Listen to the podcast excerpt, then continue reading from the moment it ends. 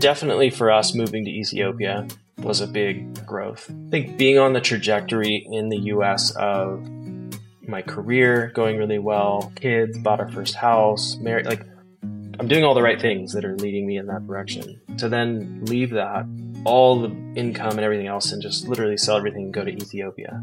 I mean, it was like a going a 180 degree change, but it made me so happy, and it like brought more joy than I could have ever imagined.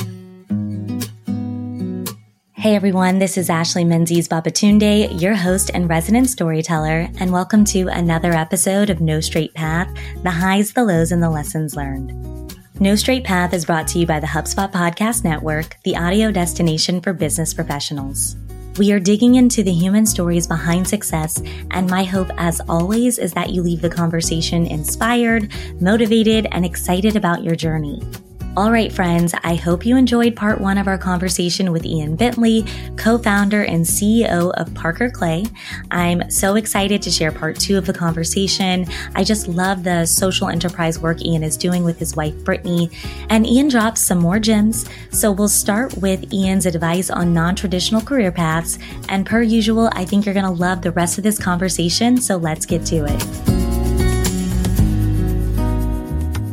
I think knowing that often the obstacle is the way and knowing that the obstacle is often what can shed a light and illuminate the path that you can take. I think sometimes we want to avoid the obstacle and, you know, in a lot of ways that might be a better path, but often it's the stuff that we go through and the stuff that we have to face that transforms and turns us into this really big opportunity. I think another one is be kind to yourself. It's just we're, we tend to be really hard on ourselves, and I think we need to be kinder to ourselves with some of this stuff. It, life is hard. I mean, look, we've just gone through a pandemic, unprecedented times of the world, the stuff that's happening around shootings around the US. I mean, you've got just so much hard things that we're facing beyond just the work and entrepreneurship. I think we need to be kind on each other and take care of each other in ways that just we check in, and give each other that grace to be able to know that we're all facing uh, some tough stuff. And so, you know, recharge so that you have that capacity to go back in and, and keep going. And I think a part of that too is create some space where you're not performing necessarily. I mean, in other words, I've heard some people say, create an hour a day where you can just be like stupid where you're just literally like, I'm not thinking about anything. Where do you let your mind go? I've found that sometimes creating some of that space is what generates some of the most creative thoughts. If I can allow my brain to kind of shut down from all the other mechanical pieces I have to do, it unlocks some of the most creative pieces uh, that can lead to some of the biggest opportunities. So, and again, this is where like Brittany and I balance each other well because she will say, Hey, let's go for a walk. Let's go get lunch. Let's, you know, not, she's a very hard worker too, but sometimes those moments are what gets me out of the norm and opens up those fresh thinking, fresh opportunity. Yeah, no, another one. I think that's great advice. And I'm also just curious about fundraising. We do have some entrepreneurs who listen to the podcast, and I want to know about your fundraising journey. Is there a specific fundraising method that was extremely successful, or do you have any lessons learned from the fundraising journey? It's another one. Get used to saying, hearing a lot of no's and feeling that sense of rejection to some level. But it turns out that the people who say no are not the right people you want to have with you, you know, and you're looking for the right people to come alongside. And that's one of the big things I've learned uh, along the way with that resilience. We've gone through a few rounds of fundraising in 2018. I was working two jobs when we moved back from Ethiopia. And we moved back because my daughter at the time, youngest, we found out she had a brain tumor. Wow. And we had adopted another daughter in Ethiopia and we were pregnant with our fifth. So it was total craziness when we moved back from Ethiopia in 2015. I took on a, a second job back in real estate, worked two jobs, and then 2018, we got Parker Clay big enough to take on our first angel investor and really push in full time. Or I say I was working two full time jobs basically. So it was one full time job with Parker Clay. But that was a huge boost for us for the business. And we have taken on a few, I would say, friends and family angel rounds that we've done. And then we were last year kind of at the point of looking at what most would look at as a traditional Series A fundraising round. We had proven our concept, grown our business, and we wanted to scale. We wanted to scale and grow even bigger. And it was an interesting moment because what most entrepreneurs would look at is a more traditional Series A that includes very institutional, big venture capital money, which is not a bad option for some. You just got to know exactly what that means, which happy to talk more if anyone wants to about that. But we were interested in the idea of the community. We've always been about community. There's an African proverb that we use all the time, and it says, if you want to go fast, go alone. If you want to go far, go together. And we always say that we go together. So when we heard about this crowdfunding opportunity, which was a newer initiative President Obama put in place around being able to say, hey, small business is the backbone of this country with so many jobs that are created through it. We have a way of investing in some of these bigger corporations through a, you know, publicly traded company, but there's not as easy of an opportunity to invest when they're smaller. Unless you are an accredited investor, which means you make a certain amount of money and you have a certain amount of assets for many people, that's not an option. And this idea of democratizing investment was very interesting to us to say, we want our community not only to be part of this and buying products and creating that impact through that, but here's where we're going. We're trying to become a fashion brand that is based in Africa, but that is sold around the world that people know about and that it becomes a household name around the world. And this is a huge business opportunity where also if you invest that you get to be part of that as well. And so we started what's called a regulation A plus, which essentially is a crowdfunding campaign where we're able to raise equity and sell shares of our company for a minimum investment of $500. And it's been really fun to hear the community engage. We just had a, a warehouse sale a couple months ago and a woman came up to me and she said, Ian, I'm one of your investors. And I'm so excited about it. My husband bought me shares and we're, you know, it's like she was so excited to share about that.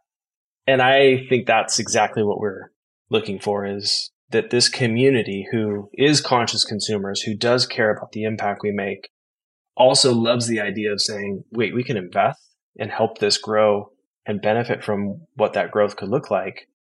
And so yeah, so we just launched that. We're right in the middle of it. We created a whole campaign around it. There's a website you can go to to learn more. It's invest.parkerclay.com. And we've got all the details that are there. Anything you want to know about the company in depth is on that page. And we're excited because it's a unique way that we're going about this fundraising effort, more so than the traditional, but it really is based on the foundation of what we want to accomplish, the impact we want to have, and building it together with community.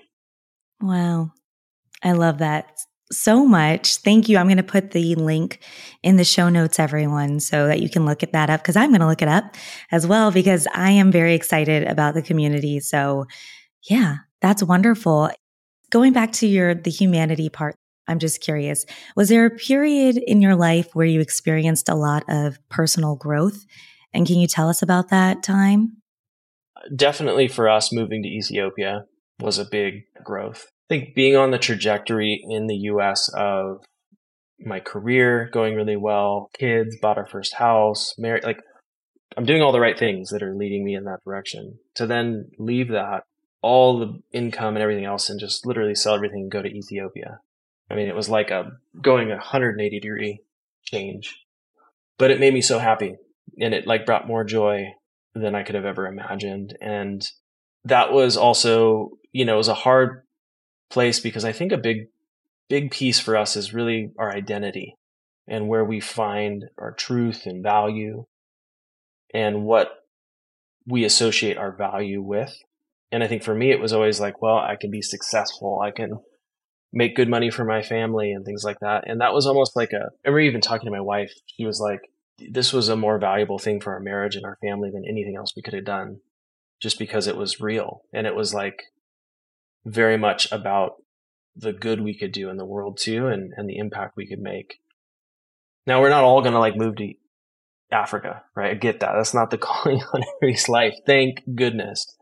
But it was a big thing of growth because I remember I was even showing up to meetings and, and thinking as a, you know, frankly, for lack of a better way of saying it, it's just I was the white man from the US in the room. Yeah. And there is a privilege that comes with that. And getting to the truth in Ethiopia to build those authentic relationships to know like, Ian, no, that's not the way we do things here.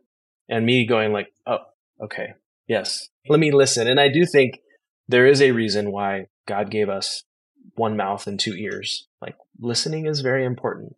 And so that was a big learning curve, I think, through that whole process of cross cultural and transition. And then, you know, also as a family, like growing as a family there was a big personal growth for us. It was easy to also work very hard, even though it was more of a nonprofit mindset because there was so much passion involved.